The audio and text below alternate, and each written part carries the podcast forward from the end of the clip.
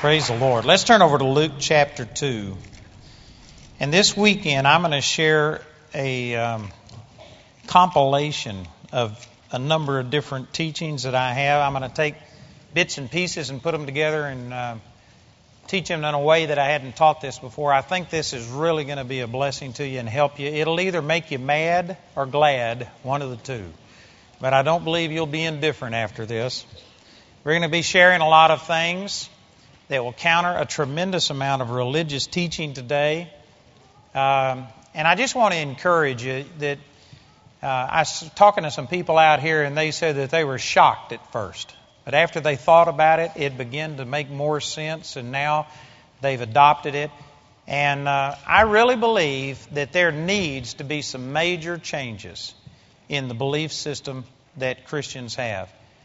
If there, if if we don't need to change our doctrine, then um, we should be getting good results. But if the results we're getting aren't producing properly, then it's because we're believing wrong. As a man thinks in his heart, so is he. So I know that there's a resistance to changing the way you think, but yet it's the way we think that has caused us to be the way we are. And I don't know very many Christians that don't feel like there's a lot of room for improvement in the way that we're receiving. And so I just want to encourage you not to reject this just because it's different, but to listen and let the Lord speak to you. And I think that this will wind up being a tremendous blessing to you. Amen?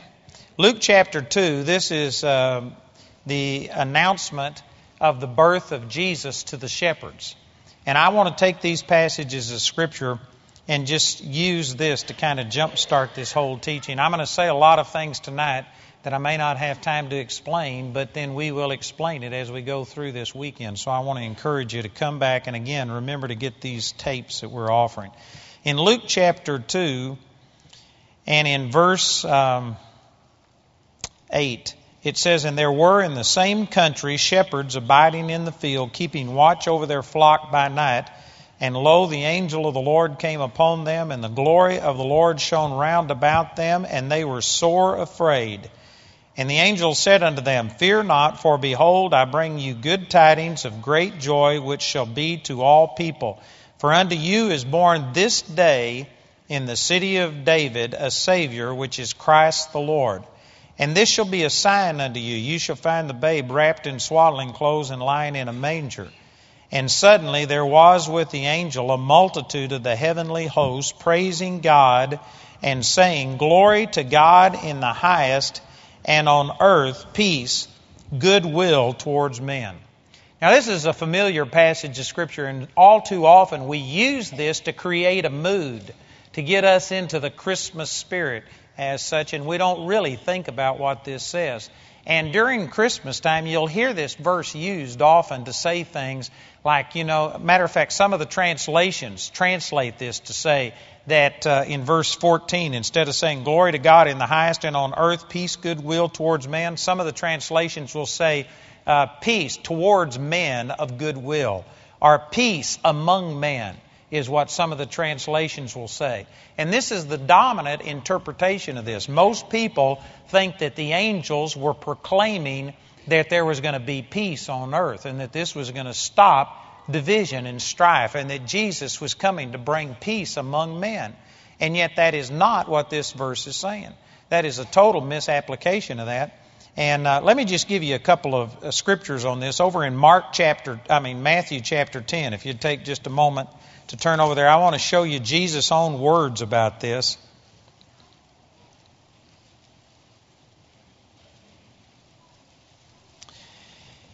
In Matthew chapter 10, and in verse 34, look what Jesus said. He says, Think not that I am come to send peace on earth.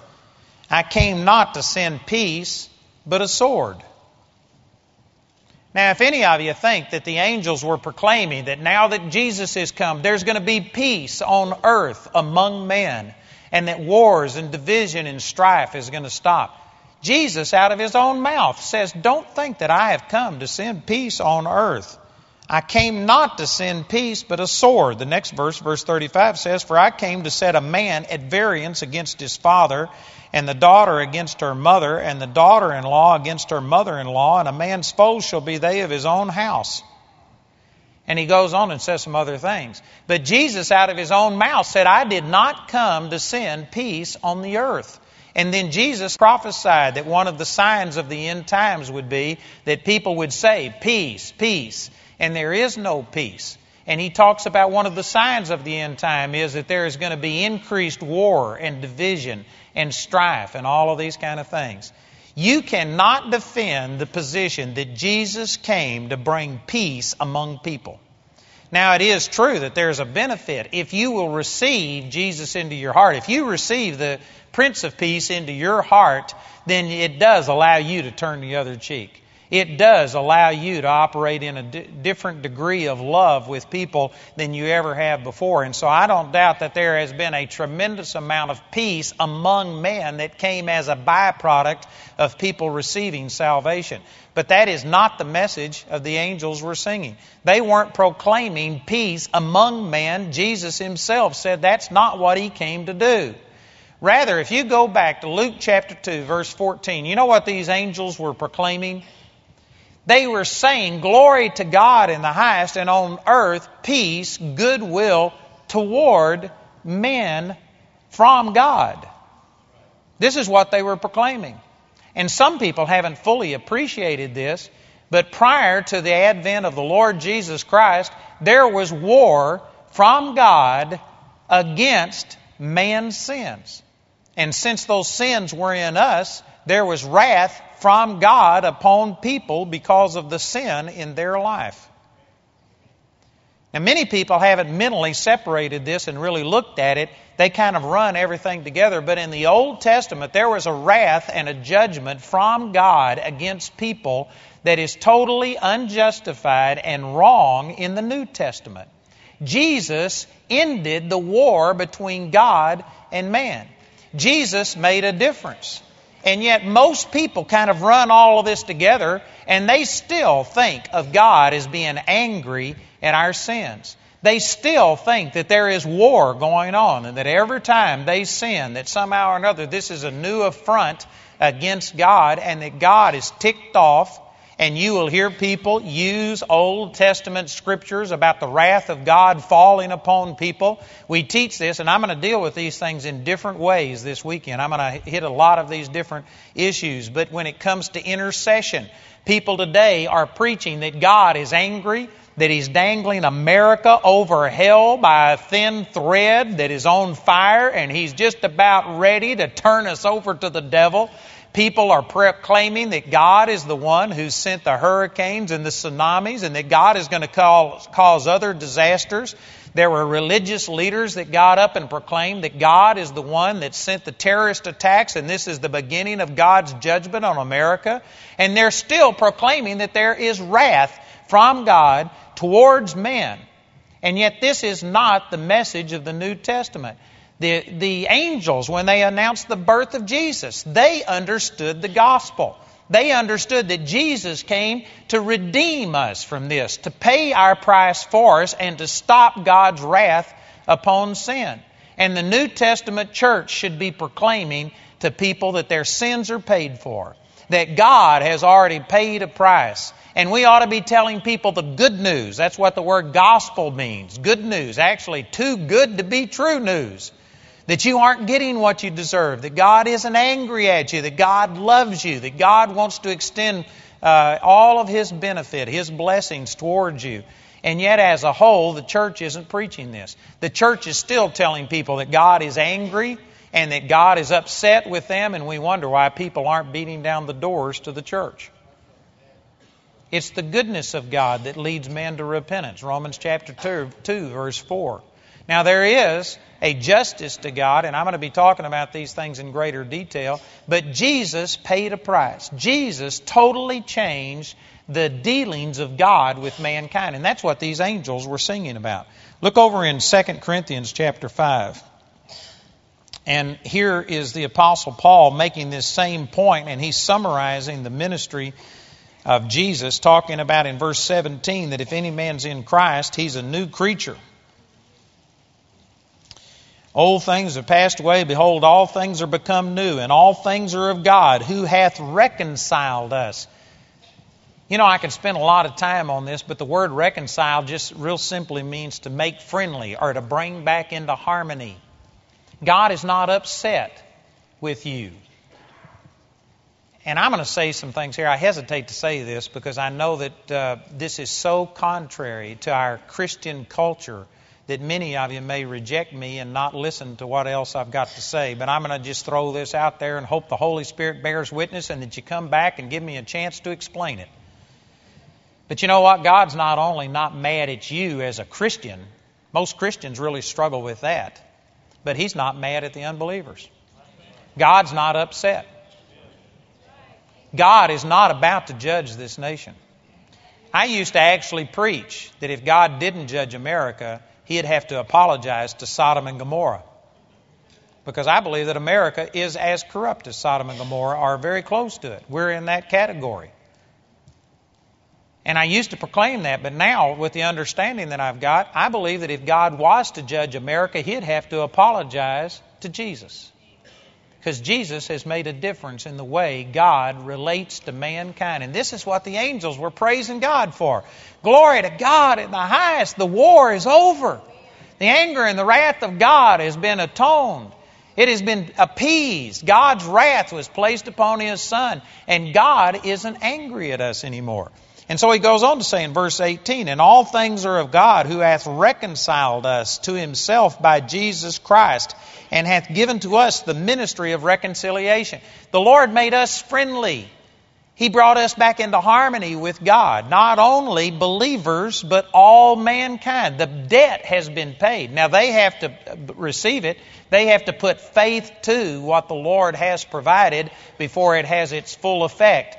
But God's wrath has been appeased. He is, God is reconciled to man. Man may not be reconciled to God, but God has been reconciled unto man. God's wrath is over. And it says that He not only did that, but He gave us the ministry of reconciliation. And let me just say this I believe that the reason that Christianity isn't having a greater impact on the culture than what we are having today is because we aren't preaching this message. I'll minister this sometime during this week. It says over in Romans chapter 1 verse 16, I'm not ashamed of the gospel, for it, the gospel, is the power of God unto salvation. And the word salvation there isn't limited to just forgiveness of sins. It's talking about healing, prosperity, deliverance in your emotions. Every part, everything that Jesus came to do, the power for it is released through the gospel, the good news, the nearly too good to be true news. And as a whole, the church isn't preaching nearly too good to be true news. They're telling people, you're going to go to hell, you're a sinner, and God's angry. You know, it is true that we are sinners, or we were. It is true that sin separated from God, or did separate from God. But it is also true that God placed all of our punishment for our sins upon Jesus. God's wrath has been appeased. And that is, all of those things that I said isn't the gospel. It's not good news. It's especially not nearly too good to be true news. The gospel is talking about, in spite of our sins and in spite of our relative unworthiness and our need, and, and uh, it would have been justice for us to be punished. God placed that judgment upon Jesus, and God's wrath has forever been satisfied. God is not angry with people. He has paid the price, and all we got to do is receive that payment. Now, that's the gospel. That's the good news, and the church isn't primarily preaching that. The church is preaching, God's angry at you. You've sinned. Repent or else. Turn or burn. And because of that, people are not coming to the Lord. The power of the gospel is not in manifestation, and that's the reason that people are turning away from it today. We have gotten away from the truth of the gospel.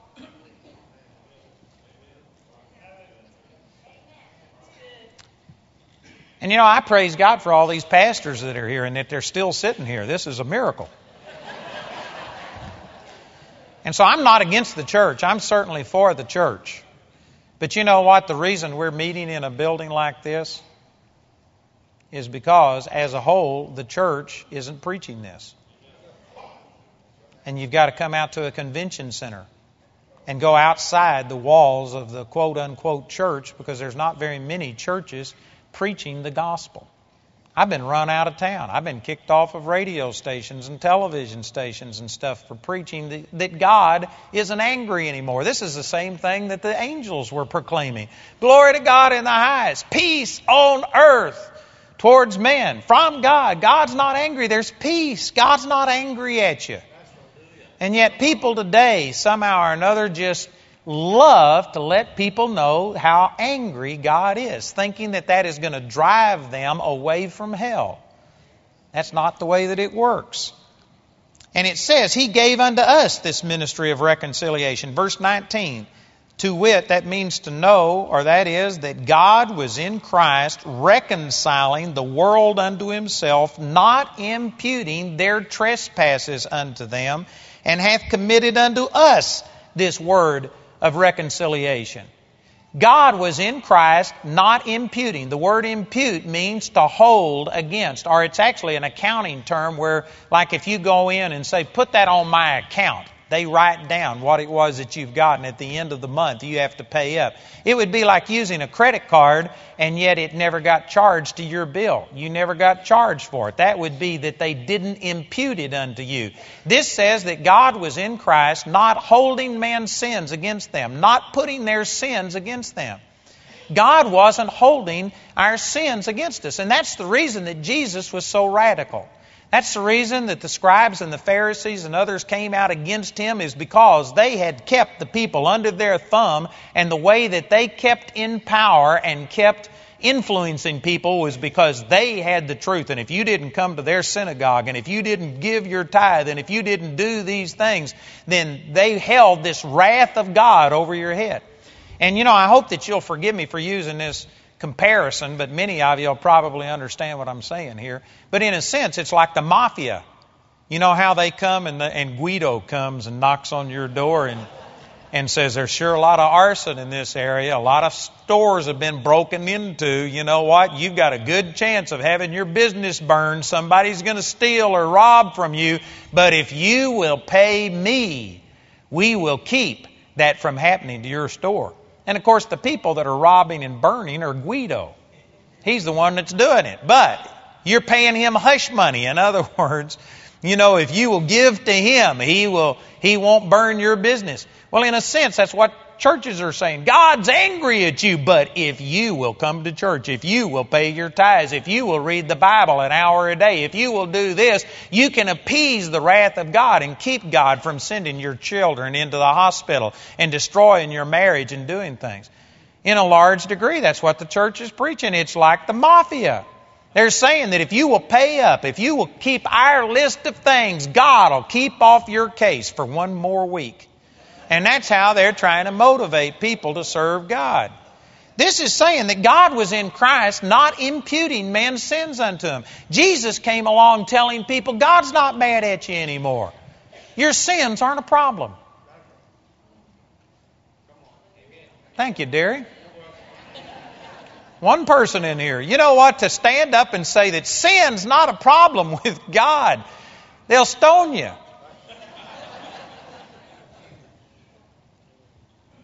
People just, how could you say such a thing? You're making light of sin. You're, ask, you're acting as if there is nothing wrong with sin. That's not what I'm saying.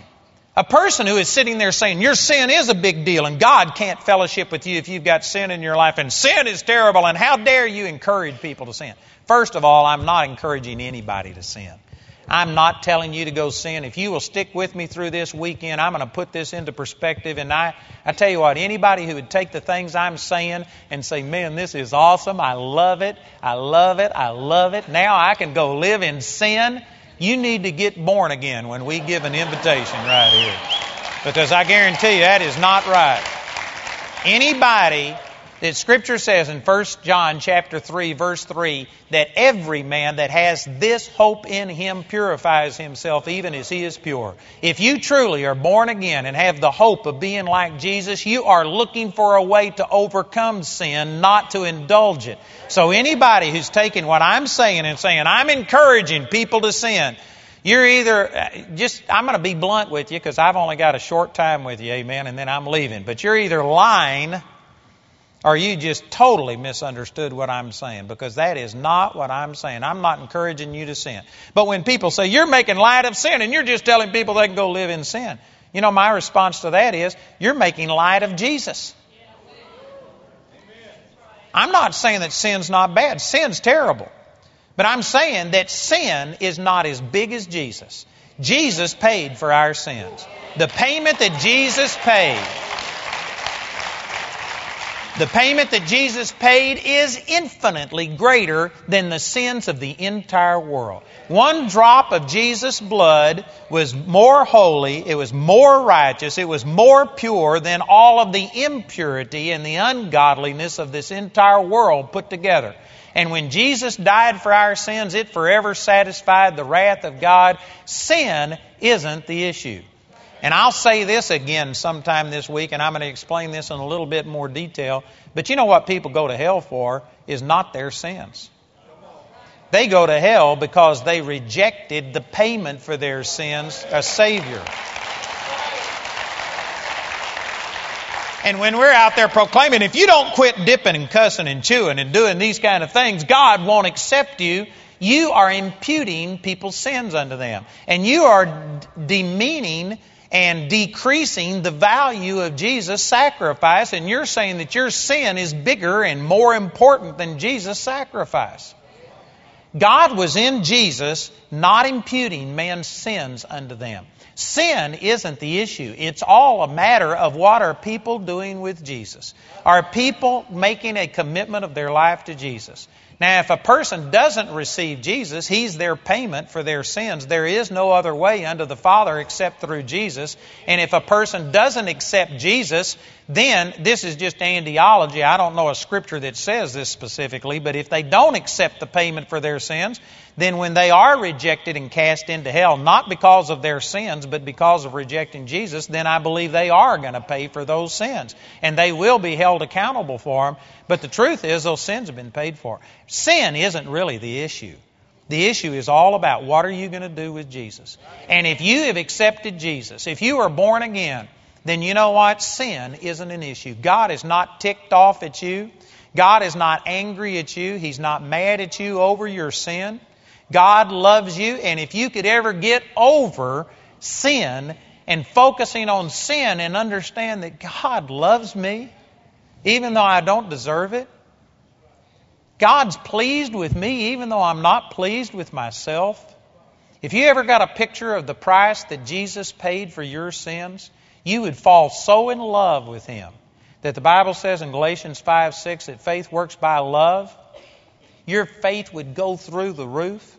You would wind up the uh, the whole book of First John. If you were to read it from the proper mindset, is all talking about that if you love God, then keep the commandments. It's not saying keep the commandments to get God to love you, but it's saying that if you understood the love of God, you would keep the commandments. You would live holy.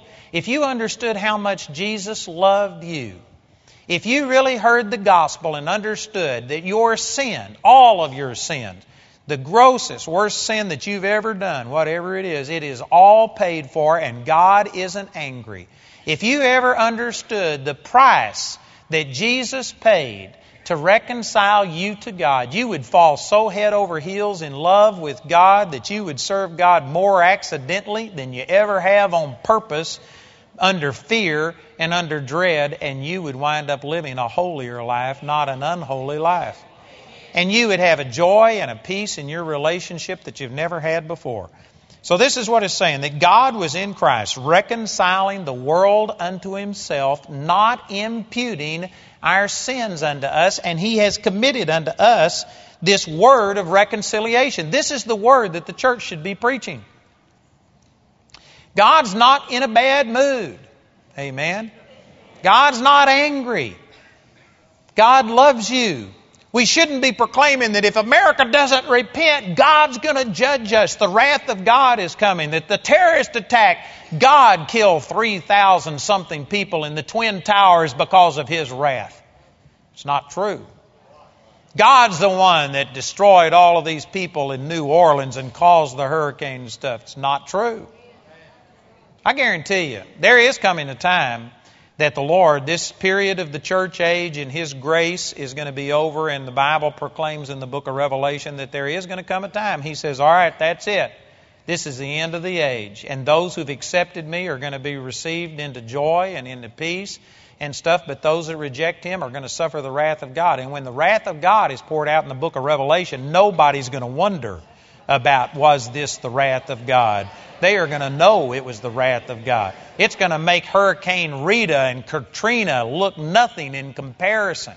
Nobody's going to be guessing and they aren't going to be debating, was this the wrath of God? They will know it. But right now, the grace of God is extended towards people, and we should be telling people that God loves you. We ought to be saying the same thing the angels did about glory to God in the highest, peace on earth from God towards man. God's not angry at you.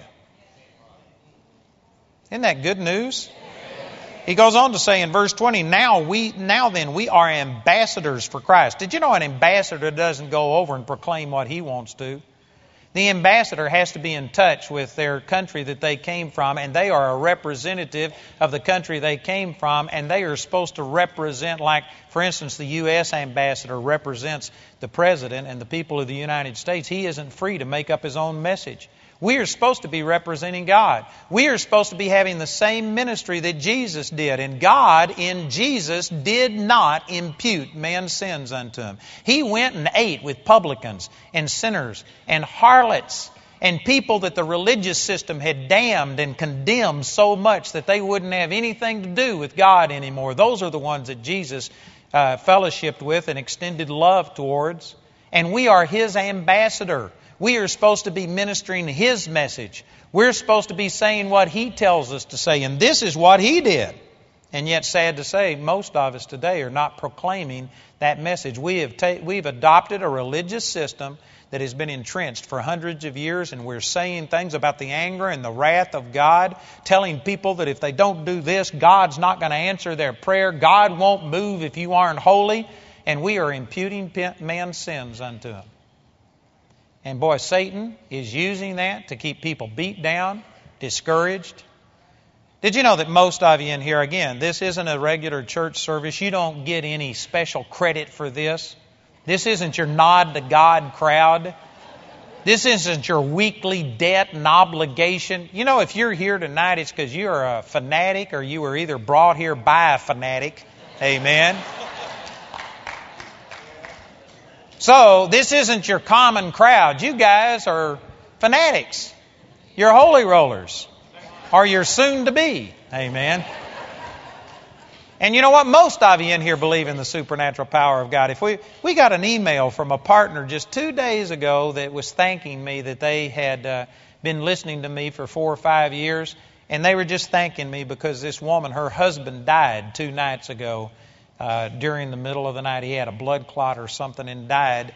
And she said that, man, because I'd been listening to you, I knew what to do. And she just raised him from the dead. And he got up. And he went in and went to the restroom and came back to bed. Everything's fine. And she was just praising God that she knew what to do. Amen. Isn't that good?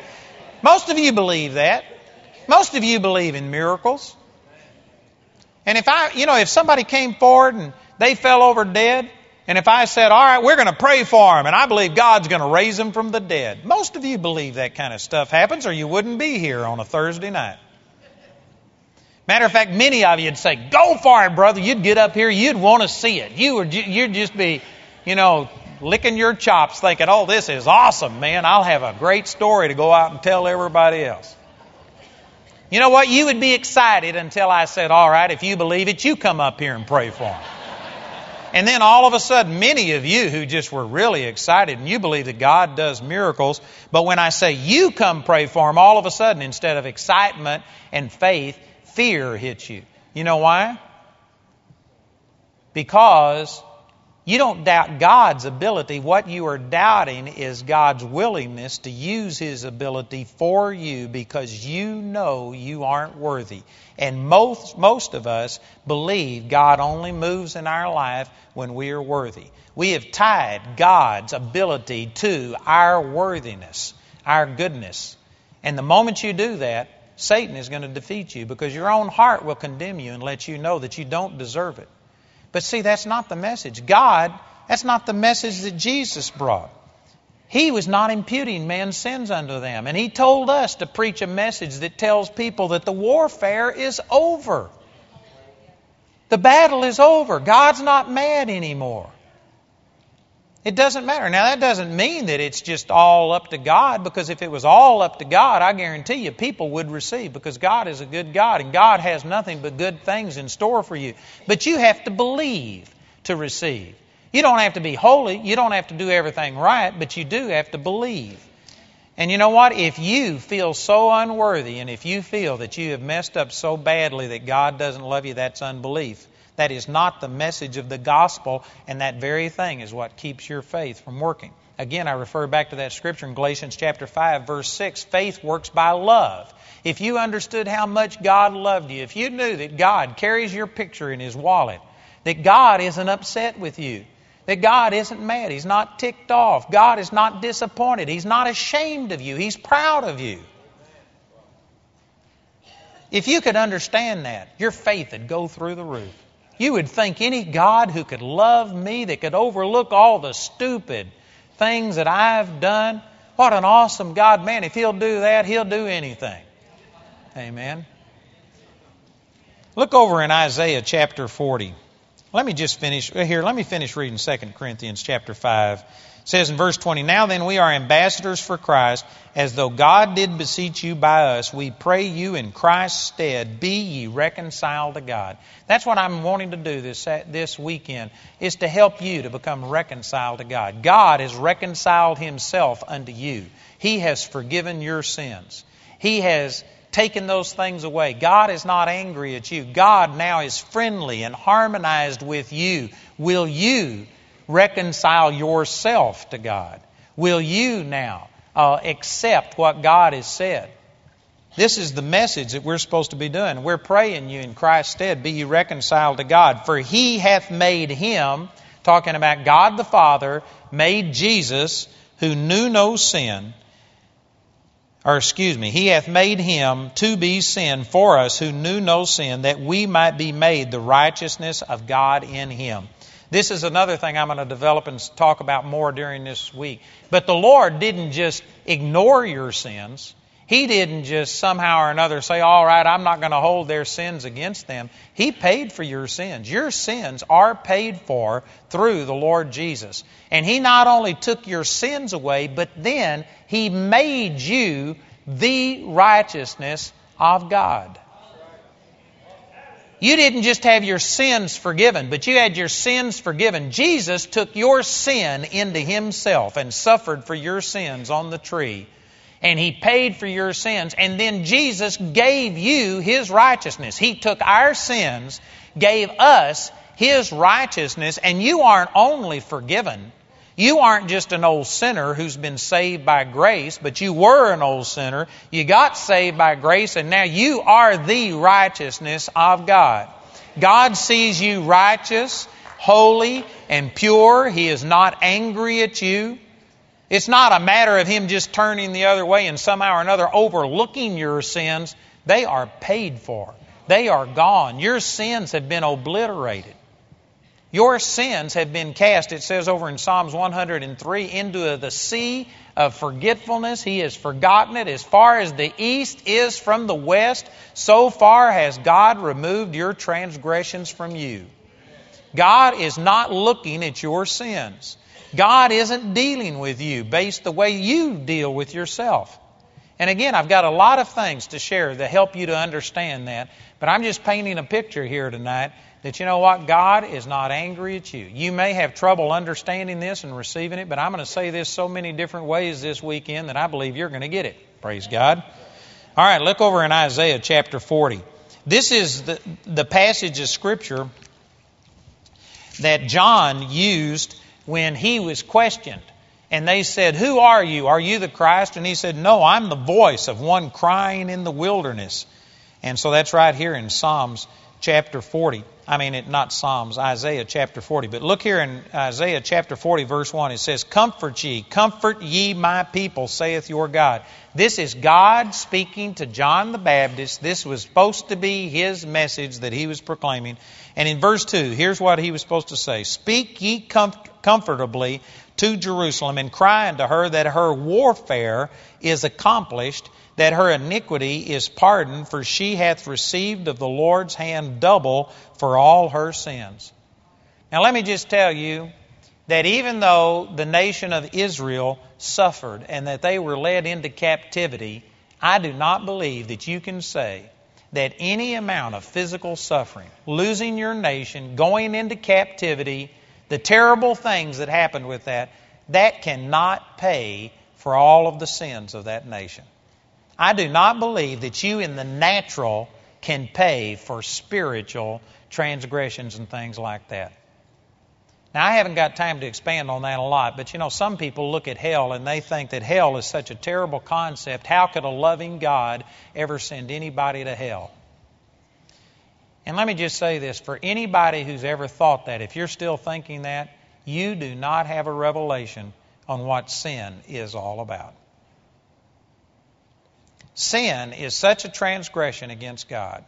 Sin is such a terrible thing that I guarantee you, eternity in a place of torment is never going to pay for the sins that people have committed. Sin is a terrible thing. And I don't know how to get that across to anybody. But you know, I, I know personally that when I saw the Lord for the real first time, I was born again when I was eight, but when I was 18, God revealed Himself to me, and instantly, in comparison to His holiness and His purity, I saw my relative unholiness and unworthiness and I was a good person by you know religion standards. I've never said a word of profanity in all my nearly 57 years now. I've never taken a drink of liquor. I've never smoked a cigarette. I've never tasted coffee. It's true. I've never tasted coffee.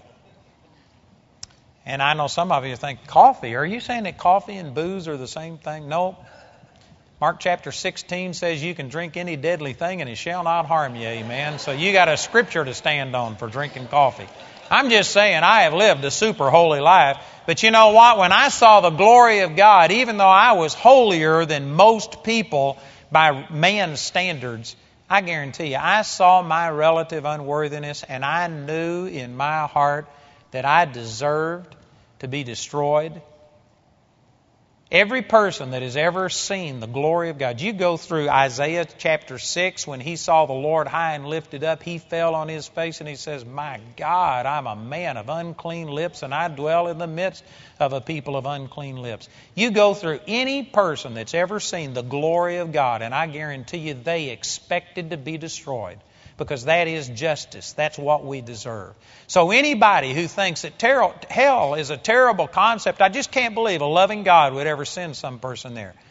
Well, you haven't, one thing, seen the holiness, the purity of God.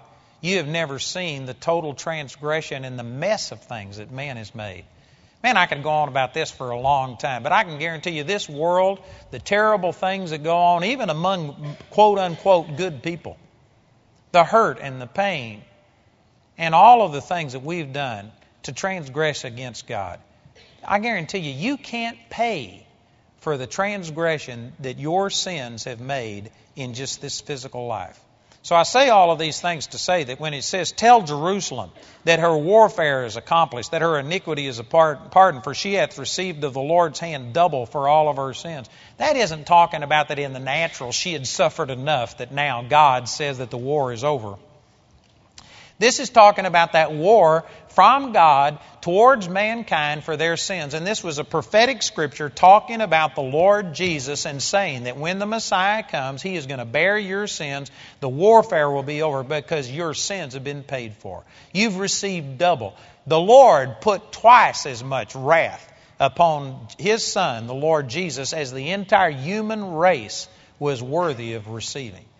Jesus bore our sins and the warfare is over. And if you continued on down through Isaiah chapter 40, the whole thing is all talking about Jesus. It's prophetic about what Jesus would accomplish when he came. And this is saying that John the Baptist was to proclaim to the people that the wrath of God had now been satisfied. The war was over. God's not angry at you anymore. Sin is not an issue. Jesus has paid for your sins. That's what all this was about. Go over to Isaiah chapter 52 and 53. And if I had time to read all of these verses, did you know that starting with Isaiah chapter 40 and just continuing on through, these are all prophetic about the Lord Jesus? They are scriptures that John the Baptist quoted and made clear that he understood that this was God's instructions to him. And in Isaiah chapter 52, in verse 13, it says, Behold, my servant shall deal prudently. He shall be exalted and extolled and be very high. As many were astonished at thee, his visage was so marred more than any man, and his form more than the sons of man. The word visage, if you study that out, literally is talking about face. It's talking about your face. His face was marred more than any man. Now, I don't know if you've ever thought about this or if any of you have ever been exposed to things, but think about this. More than any man that has ever lived on the face of the earth, Jesus' face was marred more than any person that's ever lived. I had a man come to one of my meetings in Kansas City that had a cancer all over his face. His whole face was a cancer. I had a man come to my meeting, I think it was in Kansas City, that he had lost his nose, had been eaten away by cancer, and he had a big towel over his face. And finally, he wanted me to pray, and I said, Well, what am I praying for? And he took it away, and you could see right up inside of his face. His nose was gone. And this scripture says that Jesus was more marred than that. And it goes on to say in that same verse that his form more than the sons of men. That means, if you study all this out in the Hebrew, that Jesus didn't even look human. Now, how could this happen?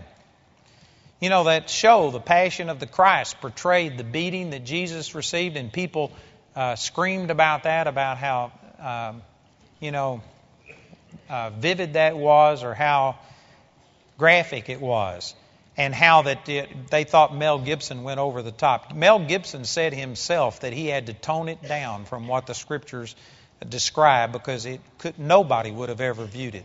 And according to what these scriptures are saying, did you know Jesus, his face looked worse than any person that has ever walked on the face of the earth? His body was so marred that it didn't even look human. It didn't look recognizable as a human form. And I don't care what kind of beating you give a person. I can't understand how any physical beating with just a cat of nine tails could accomplish that. What I personally believe, based on Isaiah chapter 53 and other passages, is it says his, he took our sins into his own body on the tree. First John, uh, First Peter chapter two, verse twenty-four says that. It also says that he, by his stripes, we were healed. Isaiah chapter fifty-three, verse five. And I believe that the sickness and the disease of all of the human race, every deformity, every tumor, every perversion, every person that's ever been crippled, deformed, anything that ever happened to the human race, all entered into the physical body of the Lord Jesus so that his face looked worse than any person who has ever lived on the face of the earth, and his form became so distorted he didn't look human. God did that to his son. It wasn't just the physical beating. That show, the passion of the Christ, only showed the physical things. They couldn't depict the suffering that went on. When Jesus was in the Garden of Gethsemane, the agony that came upon him thinking about becoming sin, the very thing that he hated, the very thing that he came to set us free from, he had to become that sin so that we could become the righteousness of God.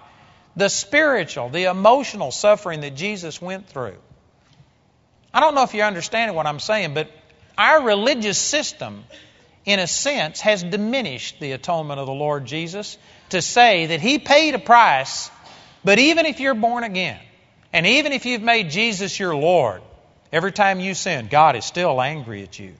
God is still upset. God won't answer your prayer if there's any unforgiven sin, unconfessed sin in your life. And basically, we have just made Jesus a part of the solution, but not the total solution. We've said that you have to have, yes, the atonement of Jesus, but you also have to repent and you have to feel terrible over your sin and grovel in the dirt and do all of these things. I'm telling you that a person who's saying things like that does not understand the totality of the price that Jesus paid for us. Jesus paid for our sins so much. When he hung on that cross, he said, My God, my God, why have you forsaken me? A quotation from Psalms chapter 22. And God, the Father, literally, He put all of this sickness, all of the sin, all of the suffering of the world upon His Son, but then He turned around and forsook Him. God forsook His only Son because that was the price that you and I deserved. And again, I could stay on this for a long period of time. But I've had just a tiny glimpse by the Spirit of God what it's like not to have God in the world to be God forsaken. And I tell you what, that's going to be hell. Hell is going to be suffering in flames. There's going to be physical things. We'll, you know, just like in the parable that Jesus gave about, you know, have Lazarus come dip his finger in water and cool my tongue. There's going to be physical, emotional torment, but the worst part of hell is going to be that there is nothing good. Everything good, everything God is gone. Nothing but darkness, nothing but hatred and strife, nothing good. Some of us think we live in a bad world, and there's plenty of corruption in our world, but we don't even have a clue. There is still so much good that is here. There are still people who are going out of their way to make this world a better place and to do things. As bad as things are, it is nothing like what it's going to be in hell, where there is no God in this world. There is no hope. There is nothing. Total separation from God is going to be hell in itself, whether there was any physical suffering or not. And Jesus bore that. Jesus was forsaken by his Father. His Father forsook his own Son and totally rejected him so that you and I wouldn't be rejected, so that we would never be forsaken. And to say that Jesus only paid for that up to a point, and when you sin, that God is still upset and God still turns away from you, and God won't answer your prayer because you've got some sin in your life. People think that I'm making light of sin. I'm saying that they are making light of the sacrifice that Jesus paid. Jesus paid such a great, awesome price for us that it forever satisfied the wrath of God, and God isn't angry at you, regardless of what you've done. Man, that is good news. He goes on to say, in chapter 53, verse 1, Who hath believed our report, and to whom is the arm of the Lord revealed? In other words, this is nearly too good to be true news. Who would believe this? Who can believe that God isn't angry at them anymore? And He's not going to be angry at you. That all of your sins, past, present, and even future tense sins, have been paid for. Man, there's not everybody that believes this report. In verse 2, it says, For he shall grow up before him as a tender plant and as a root out of a dry ground. He hath no form nor comeliness, and when we see him, there is no beauty that we should desire him. Did you know Jesus wasn't one of these beautiful people? I don't believe he was necessarily ugly. I just don't believe he was special. Jesus wasn't one of these people that everybody wants to be close to and get their attention and wants to be seen with him. Jesus was just plain.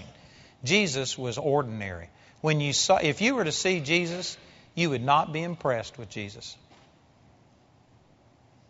Now we would now that he's glorified, but I'm saying when he walked on this physical earth, there was nothing special about him. Sometimes people say, "Oh, I wished I could have been a disciple of Jesus. Wouldn't that have been awesome?" It would have been hard hard to believe that this was God. It would have been hard to see a man. You know, he had walked 20 and 30 miles a day in that hot Judean weather. And I guarantee you, he didn't have a holiday inn to check into. He didn't take a shower every night before his message.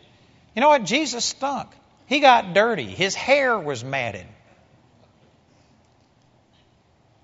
They didn't carry a whole suitcase and change of clothes. He'd wear the same clothes day after day, probably week after week if he's anything like most of the people over there that I've been around. You know what? You could smell him coming. And man, you had to look past all of that. You had to look past the fact that he's not special. There's nothing special about him. Jesus became like we are. We portray him as going around with a halo about his head, but I guarantee you people didn't see a halo about his head. They looked at him and he was just as plain and normal as any one of us. Jesus did that so that those of you who didn't feel special, he felt what you felt. Jesus was looked over. Jesus was passed over and taken for granted and people didn't appreciate him. Any of you that have ever suffered anything, Jesus suffered all of these things for you. In verse 3, he is despised and rejected of man, a man of sorrows and acquainted with grief, and we hid, as it were, our faces from him. He was despised, and we esteemed him not. Surely he hath borne our griefs and carried our sorrows. Jesus didn't have any grief of his own to bear. It wasn't anything that he had done that ever caused him misery. He took all of our misery, all of our sorrow, all of our grief upon him. Yet we did esteem him stricken, smitten of God, and afflicted. But he was wounded for our transgressions, he was bruised for our iniquities. The chastisement of our peace was upon him, and with his stripes we are healed. People try and make this apply only to emotional or spiritual things, but this was quoted again in Matthew chapter 8, verse 17. And over there, after Jesus had healed Peter's mother in law and a multitude of people, it says, This was done that it might be fulfilled, which was spoken by Isaiah the prophet, saying, He himself took our infirmities and bare our sicknesses. It's quoted, it's commented on in the New Testament, and this shows you that it's not limited to talking about emotional, spiritual things. Jesus suffered so that we could be healed physically by his stripes. In verse 6, it says, All we like sheep have gone astray. We have turned every one to his own way, and the Lord hath laid on him, on Jesus, the iniquity of us all. Jesus didn't just suffer in principle for sin. It's not like God gave him a tiny taste of sin and he just tasted a little bit of sin for all men. He took all of your iniquity, all of the iniquity of the entire world upon himself. Jesus literally had the ungodliness, the corruption, the perversion of homosexuality, of murder, of bestiality, every sin that has ever been committed on the face of the earth, that sin entered into the physical flesh of the Lord Jesus. The iniquity of us all was laid upon him. In verse 7 it says, He was oppressed and he was afflicted, yet he opened not his mouth. He is brought as a lamb to the slaughter, and as a sheep before her shearers is dumb, so he opened not his mouth. He was taken from prison and from judgment. In other words, he never even got a chance to go to prison. He never got a fair trial. He missed all of those things. And who shall declare his generation? He didn't have any physical descendants, regardless of what the Da Vinci Code says. For he was cut off out of the land of the living. For the transgression of my people he was stricken. And he made his grave with the wicked and with the rich in his death, because he had done no violence, neither was any deceit in his mouth. Yet it pleased the Lord to bruise him. You know, I'm going through a lot of scriptures here. I would really encourage you to go back and meditate on this and let God open this up to you. I've spent hours meditating on these scriptures, and I'm just giving you a little cream off the top of this. But think about this God was pleased to bruise his son, to hurt his son, to forsake his son to make his son so that he looked worse than any person's face that has ever existed on this earth, to make him suffer so much that he didn't even look human anymore. God was pleased with that.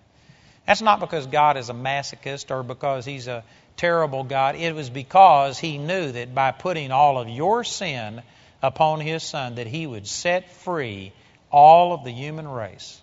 He would break Satan's dominion and the reason it pleased him to do this is because he knew it was going to totally solve the situation. If all this would have been was just a small part of the equation, what it took to set you free, I guarantee you, God the Father, I don't believe, would have gone to this much effort. He wouldn't have done this to His own Son. The reason it pleased Him is because He knew that by Jesus' suffering, He would forever settle this issue, that the war would be over. God's wrath was placed upon His own Son, and He did that, and I guarantee you, for God to do that, it totally satisfied His wrath for you to think that God is still ticked off, upset at you, won't answer your prayers, won't move because you've got some sin in your life, you just don't have a clue what God did to His own Son.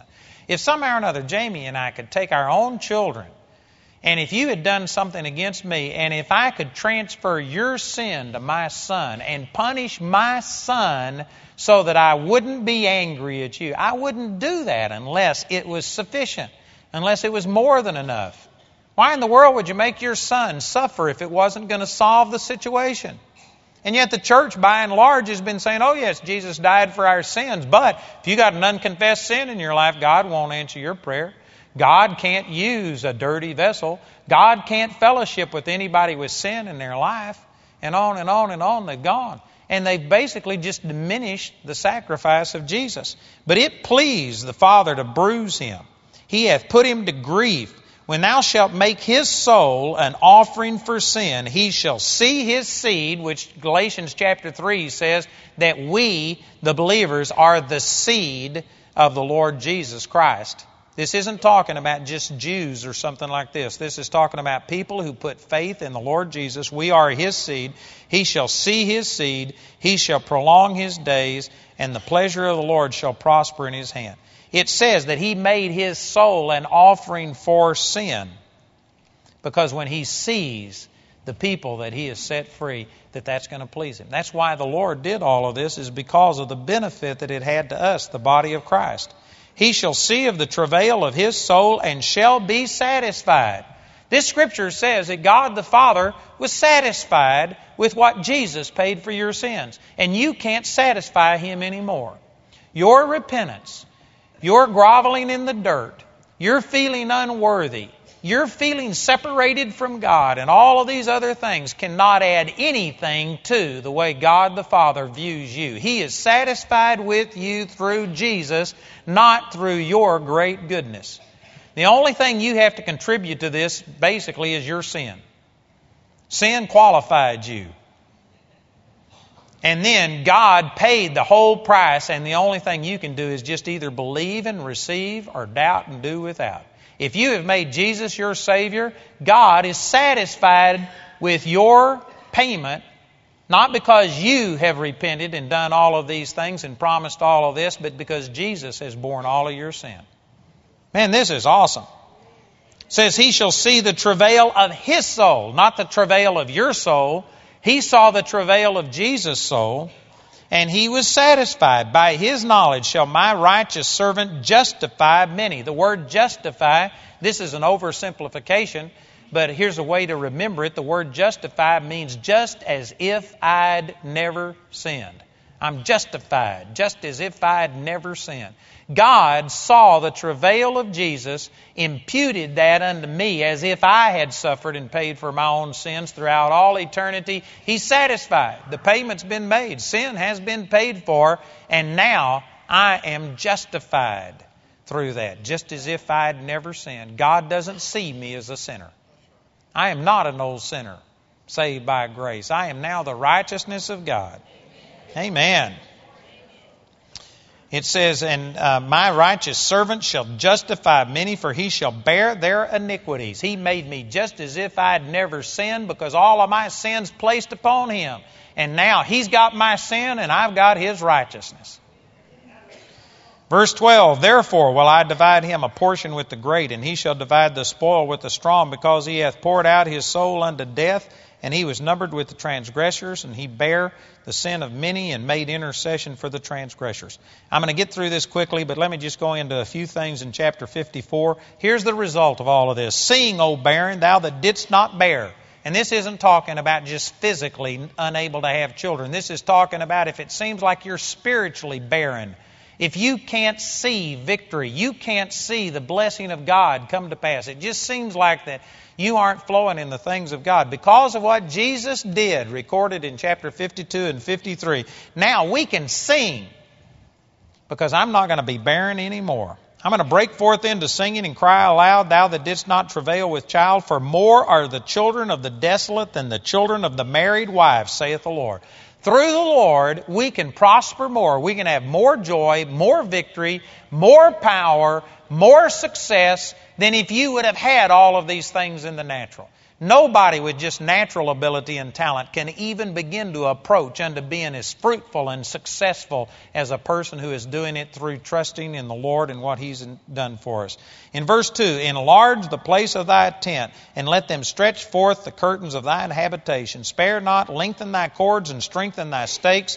For thou shalt break forth on the right hand and on the left, and thy seed shall inherit the Gentiles and make the desolate cities to be inhabited. This is talking about growth, success, prosperity, not only physically but emotionally in every single area. Through Jesus, you are you should just be expecting nothing but blessings. Amen. You ought to just be saying that, man, God loves me. How can anybody be against me? Instead of saying nothing ever works for me, it ought to be just the opposite. I am so blessed I can't lose for winning. Amen. If you understood how much God loved you, if you really understood forgiveness, man, I just wished I had more. I wished I had enough time to tell you everything I knew. But man, un, I can't understand people being depressed and discouraged. If you knew what Jesus has done for you, your worst day, I don't care if they're going to, you know, if they're telling you that you're going to die, big deal. It's not a big deal. Because God Almighty loves you and you are going to live forever in eternity with Him. You have missed hell. If worse comes to worse and you die, you go directly to be with the Lord. Amen. We sing about when we all get to heaven, what a day that'll be. And then the doctor tells you you're going and you start crying and falling apart like a $2 suitcase. Man, if you understood that you're forgiven, if we win, we win. If we lose, we win. I can't lose for winning. Man, we are blessed. You go to thinking about things like that, you meditate on this, and I guarantee you it's impossible to be depressed. It's impossible to be fearful. This is the reason that the Apostle Paul, he was just fearless because he knew all of these things. He had this revelation. He'd go in and they'd tell him, You quit preaching the gospel or we'll kill you. And he'd just kiss them. Oh, man, this is wonderful. For me to live as Christ and to die is even better. And they say, well, we're going to throw you in jail. So they put him in stocks and he just goes to worshiping God. God got to listening to him sing, patting his foot, and all of the jail cells opened up and the chains fell off, and he didn't even leave. Because he wasn't just praising God so that he could get out of trouble. He was, this is a novel thought. He really was praising God. It didn't matter if he's got his back beaten in the stocks. He didn't care because God loved him. He was forgiven. He had been persecuting Christians, killing Christians, and God made him just as if he had never sinned. And he was so thankful for it that just stick him in the stocks, great. Now I don't have to worry about what my next sermon is. I can just praise God, amen, all night long. Get the jailer safe. So they kick him out and they say, You can't stay in jail anymore. You're getting all the prisoners converted. So they, st- you know, it didn't matter. Tell him you're going to kill him. He loved it. Persecute him, stick him in the stocks. He loved it. Brothers and sisters, I tell you what, uh, the brand of Christianity that we have today, if you don't have a brand new car, you go to whining and griping and complaining, and nothing ever works for me and stuff like that. You know what? Very few Christians really have understood what we deserve just on our own.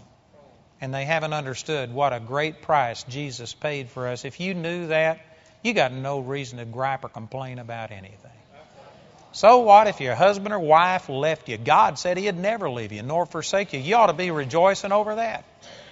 If nothing else, stand on that scripture that says in heaven they neither marry nor are given in marriage and say, Thank you, Jesus. It's only temporary, amen.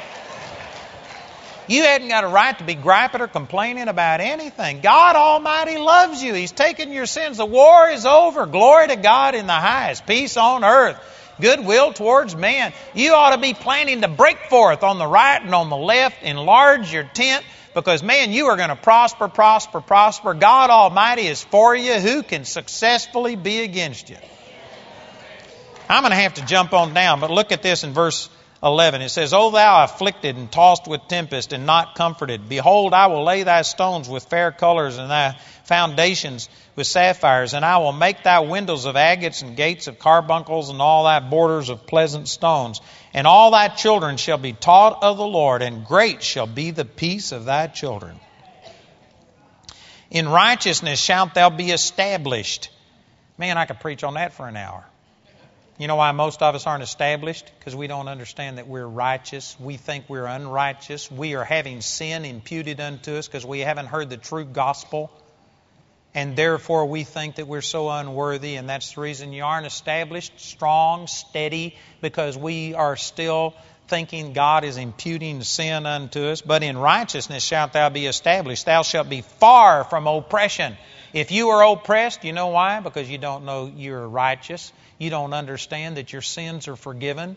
You may use that terminology, but we say our sins are forgiven, and then in the next breath, I know why God didn't answer my prayer because I've got a sin that I just haven't been able to overcome.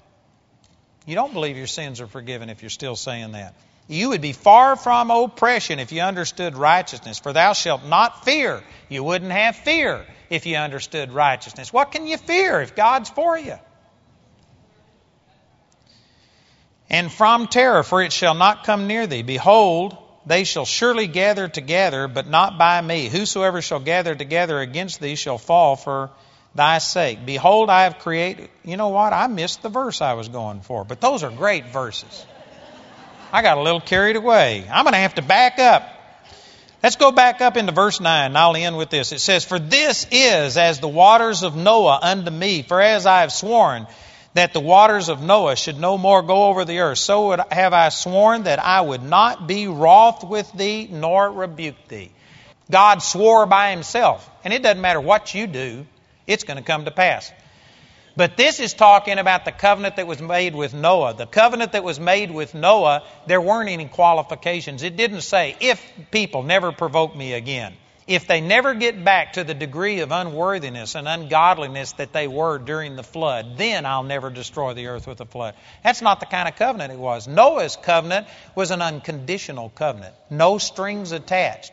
It is just a promise that I don't care what the world does, God will never destroy the earth with a flood again. And He's saying that this new covenant that Jesus is putting into effect is like that Noah covenant. It is an unconditional, unqualified covenant because, in the same way that He swore that He would never again destroy the earth with a flood, so have I sworn that I would not be wroth with thee nor rebuke you.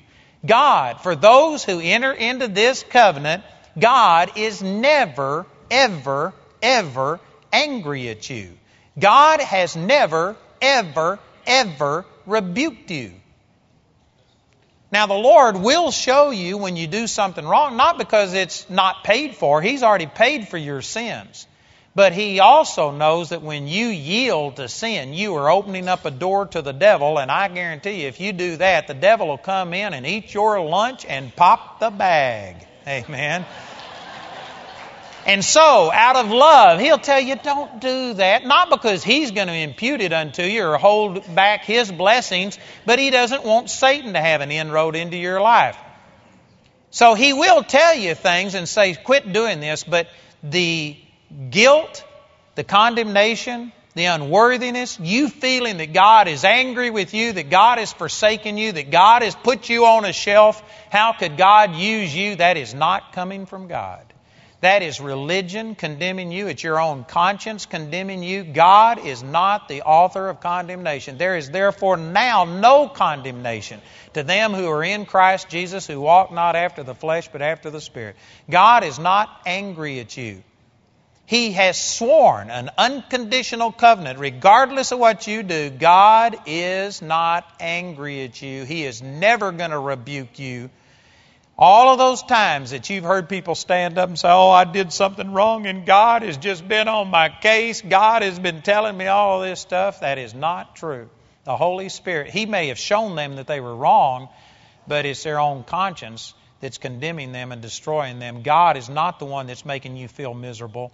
Those times that you said, Well, I sinned against God and God has left me. It's not God that left you, it's your own conscience that condemned you and cut you off. All of those times that you sang David's prayer out of Psalms chapter 51 Restore unto me the joy of my salvation, and take not your Holy Spirit away from me. Create in me a clean heart, O God. It's a wrong prayer. David prayed it because he was an Old Testament saint. But in the New Testament, he has created in me a clean heart. He said he would never leave me nor forsake me. And every time you feel like that God just got so ticked off, he left, you're wrong. Anybody miss that? Was that too subtle? And look at this in verse 10. It says, For the mountains shall depart and the hills be removed. But my kindness shall not depart from thee, neither shall the covenant of my peace be removed. That brings us back to Luke chapter 2, verse 14. Glory to God in the highest and on earth, peace, goodwill. God is now at peace with mankind. The war is over. He has made a covenant. He has signed a treaty. He will never be angry at us nor rebuke us again. And you know what? Over in Ephesians chapter 6, it says that we are supposed to be covered with the armor of God, and part of that armor is having our feet shod with the gospel of peace. If we aren't preaching the peace of God, if we are saying, no, there's war, God's angry, and God's upset, if you don't repent, God won't bless you, God won't move in your life, that is not the gospel of peace. And that's the reason that people aren't responding better, is because they haven't heard the true gospel. They aren't hearing the same message that Jesus had. Jesus wasn't imputing people's sins unto them because he had read these scriptures. He knew what was happening. He knew that he was the Lamb of God that was going to pay, and he was going to bear the sins of the whole world. And because of that, he was able to turn around and extend mercy towards sinners. Brothers and sisters, we've allowed things to blind us to the fact that Jesus has paid for all sin. Not only for the sins of believers, but also for the sins of the whole world. 1 John chapter 2 verse 2. Everybody's sins are paid for. Sin's not the issue. People aren't going to hell because of their sin. Sin has been paid for. People are going to hell because they don't know Jesus. They haven't made Jesus their personal Lord. They haven't accepted Him. You know, there may be some people here tonight that you are still trying to pay for your sins. You're trying to do penance. I've actually met people before with scars on their hands, elbows, and knees because they, this one guy crawled over glass for three miles doing penance. I met another man who was actually crucified and allowed himself to be crucified during the Lent season because he thought that would help atone for his sins. You know what that is? That is an affront against God. That's saying that Jesus didn't pay it all and that I still have to do something. Jesus was crucified so that I don't have to be crucified. Now, most of us wouldn't be crucified, but you know what? Many of us will still be separated from God, go through a week of miserableness because we feel like that we have to do that to have God accept us. That's the exact same mindset. It's just a different standard. It's just a different set of repentance. But there may be some people here that think that by going to church, by trying to be good, you may have come here tonight thinking that you're appeasing God. Maybe you're appeasing your wife or your friend and you thought that this would get them off of your case. But you've never trusted Jesus personally. You haven't received this. You're still trying to somehow or another barter with God and turn in your good works, hoping that that will be enough for you to be saved. You can't do enough. There is nothing you can offer that will ever supersede what Jesus has done. Jesus did it for you. And Jesus plus nothing equals everything. But Jesus plus anything, especially your own effort, equals nothing.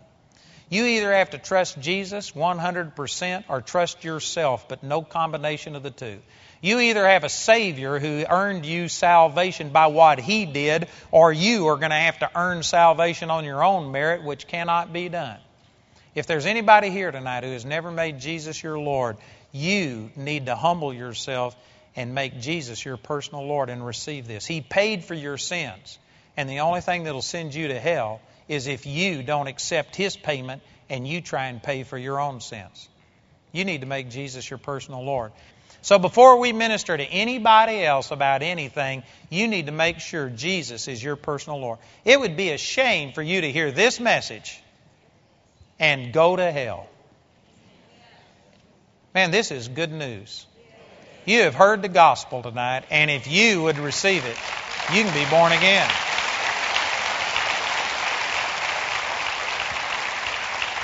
So I want to give you an opportunity. If there's anybody here who is not truly born again, you haven't put your faith in